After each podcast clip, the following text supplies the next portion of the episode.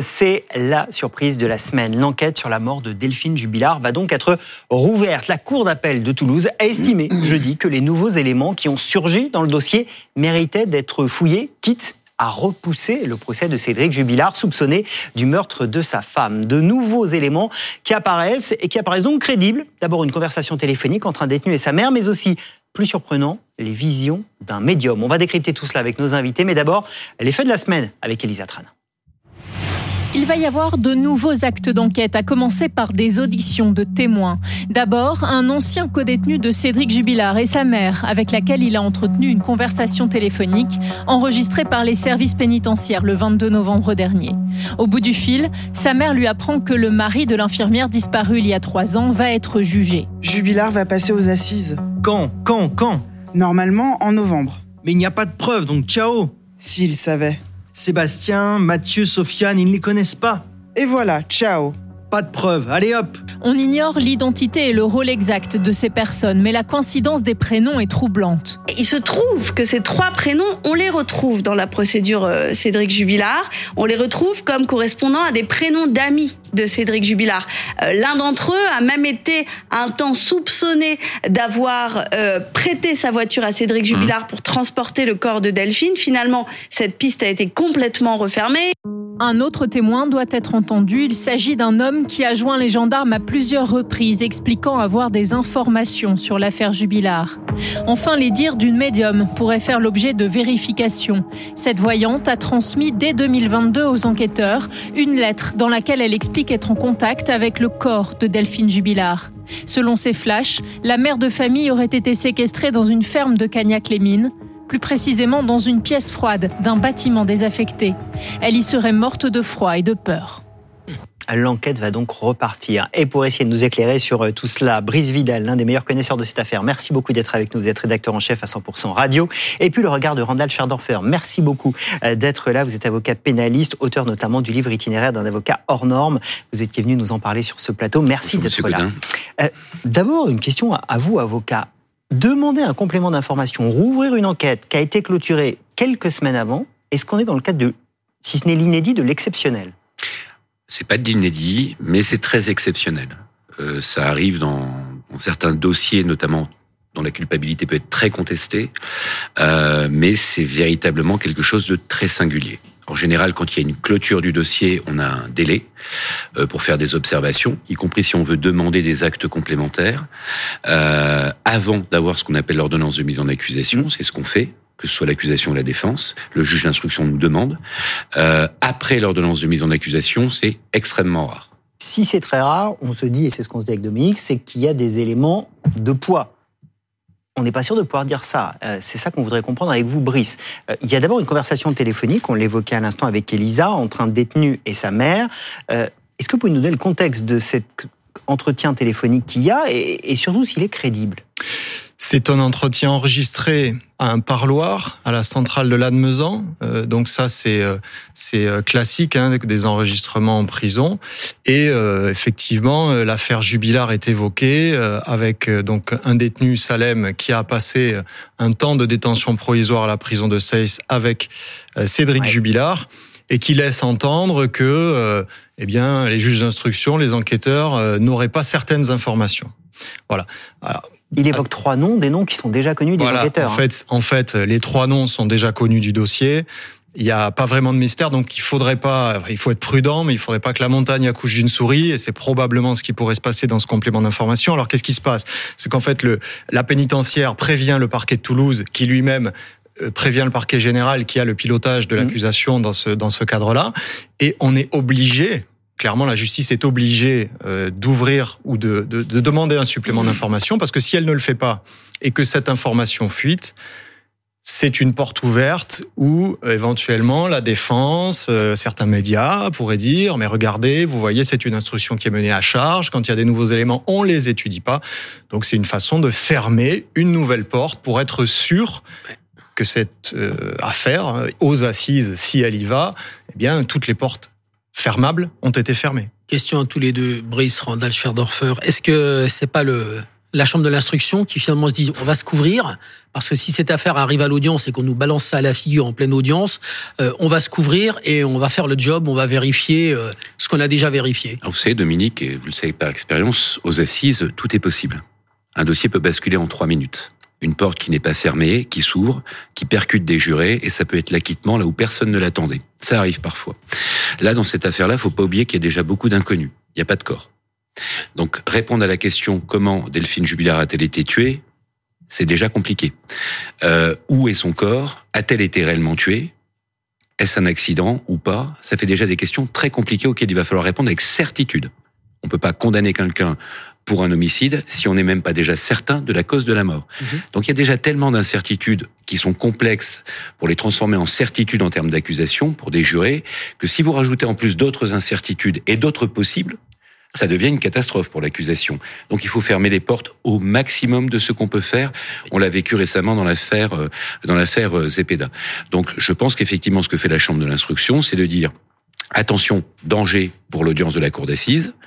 Euh, on va évacuer le problème du co-détenu, des déclarations, on va les vérifier. Comme ça, on ne pourra pas nous reprocher de ne pas l'avoir fait. On va vérifier les autres éléments euh, qui nous sont apportés. Et comme ça, tout aura été vérifié de ce qui est matériellement possible de vérifier. Et ce qui est, évident, c'est que euh, s'il n'y avait pas eu cette affaire de Lannemezan, il n'y aurait pas eu de demande de supplément d'information de la part du parquet général. Alors ça, c'est intéressant. C'est le déclencheur, c'est ça. Après, il faut un pack en rajoutant des choses qui sont assez peu crédibles quand on le pense médium. qu'on va... Oui, quand on pense qu'on va vérifier, qu'on va vérifier une femme qui affirme avoir eu des flashs récurrents euh, de euh, qu'est-ce qui est devenu euh, Delphine. Voilà, on nage quand même dans une forme de surréalisme. Voilà, c'est c'est c'est pas Twin Peaks quoi, cette affaire. Reste, comment on Il faut rester sur des charges sérieuses. Là, on est quand même un petit peu à côté. De... Brice, comment est-ce qu'on arrive à cette femme, cette médium? Elle se signale auprès euh, auprès des, des autorités. Elle a vu quoi? Je peux oui. pas vous répondre ce qu'elle a vu. Il faudra lui demander. C'est ce qu'elle a vu. même... Mais en tout cas, c'est effectivement une femme qui affirme avoir eu des flashs. Ça, c'est fascinant. Et quand même euh... sur quelque chose qui est, euh, Alors, qui est pas franchement sur des, des, vous avez des charges, des indices sérieux. Quoi. Vous mettez les yeux au ciel comme nous tous, parce qu'on Ouais. dit euh, à quel moment on prend ça au sérieux. Euh, ça arrive dans d'autres dossiers, parce que dans une affaire que vous avez connue et dont on a beaucoup parlé, qui est l'affaire Daval, il y a eu une médium aussi qui était, pardon, alors on se moque, mais qui n'était pas si loin que ça de la réalité. D'abord, je ne me moque pas. Euh... Nous. Vous le prenez pour moi. Non, mais d'abord, je ne me moque pas et je vais vous dire pourquoi. Parce que j'ai fait des recherches et de, je, je, le savais avant pour être un, un, passionné des histoires que racontait Pierre Belmar. J'ai trouvé, euh, de façon contemporaine, hein, cinq affaires euh, résolues, notamment aux États-Unis, intégralement résolues par des médiums. Il y a des choses qu'on comprend pas, il y a des choses qu'on connaît pas. Vous parlez de l'affaire Daval, Monsieur Godin, vous avez raison. Il y a eu plusieurs médiums qui se sont manifestés, mais il y a une médium particulièrement qui m'avait moins interpellé. J'avais d'ailleurs transmis son courrier au juge d'instruction. Elle ciblait euh, le bois des moulins en termes de, de, de, de découverte de corps. C'est là où on a découvert le corps mmh. d'Alexia, avant qu'on découvre le corps d'Alexia. Euh, et elle m'avait interpellé parce qu'elle disait attention, euh, elle n'a pas mangé de raclette. Et je savais que dans le bol alimentaire, il n'y avait pas de raclette. Donc elle savait des choses ou elle sentait des choses. C'est pas c'est pas rationnel. On n'est pas dans. La... Il y a des choses qu'on ne comprend pas, qu'on n'explique pas.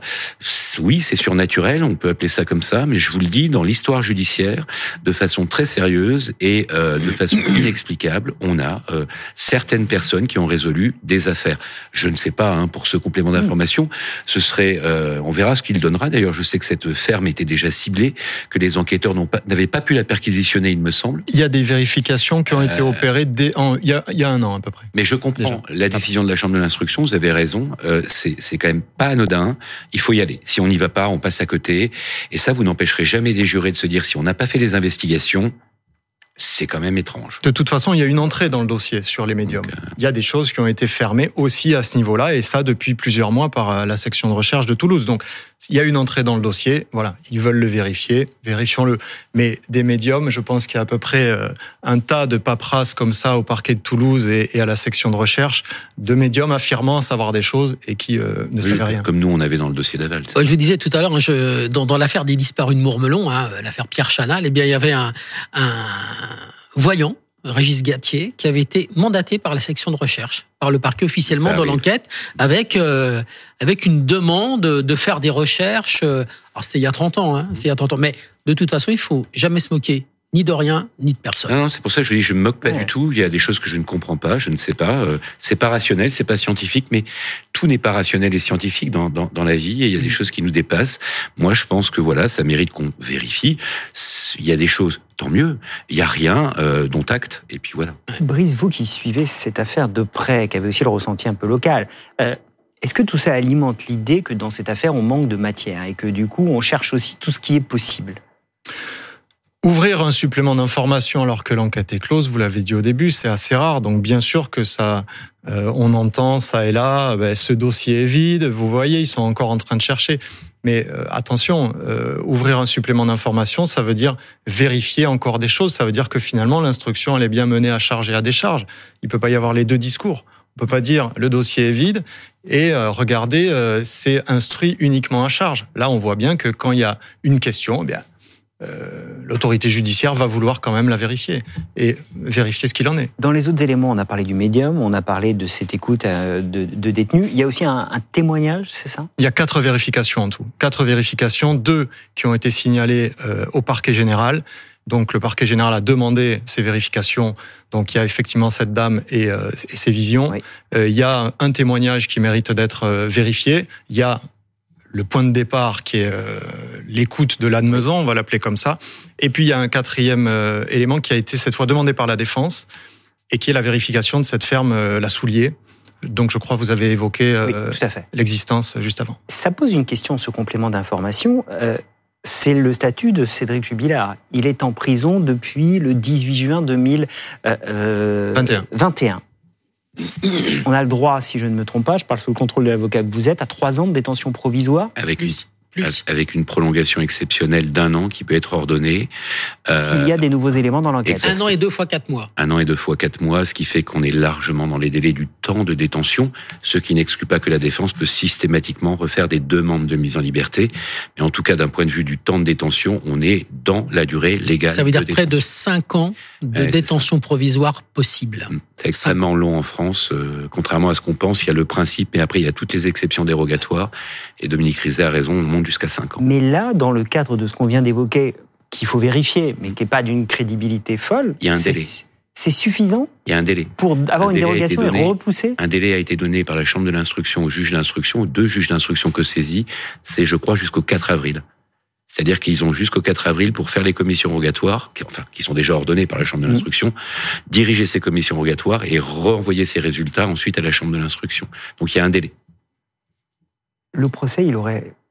Il se profile quand maintenant 2025, s'il a lieu, si la Chambre de l'instruction euh, acte d'un renvoi de Cé- de Cédric Jubilard devant une cour d'assises, celle du Tarn, ce sera probablement en 2025. Aujourd'hui, la fenêtre de 2024, avec ce supplément d'information, euh, ça paraît impossible. Est-ce que Bruce, vous qui connaissez, Brice, vous qui connaissez bien l'affaire, est-ce que est-ce qu'on pourrait l'imaginer sortir de prison en attendant d'être jugé, hein, comparaître libre devant la cour d'assises? Est-ce qu'on pourrait imaginer ça?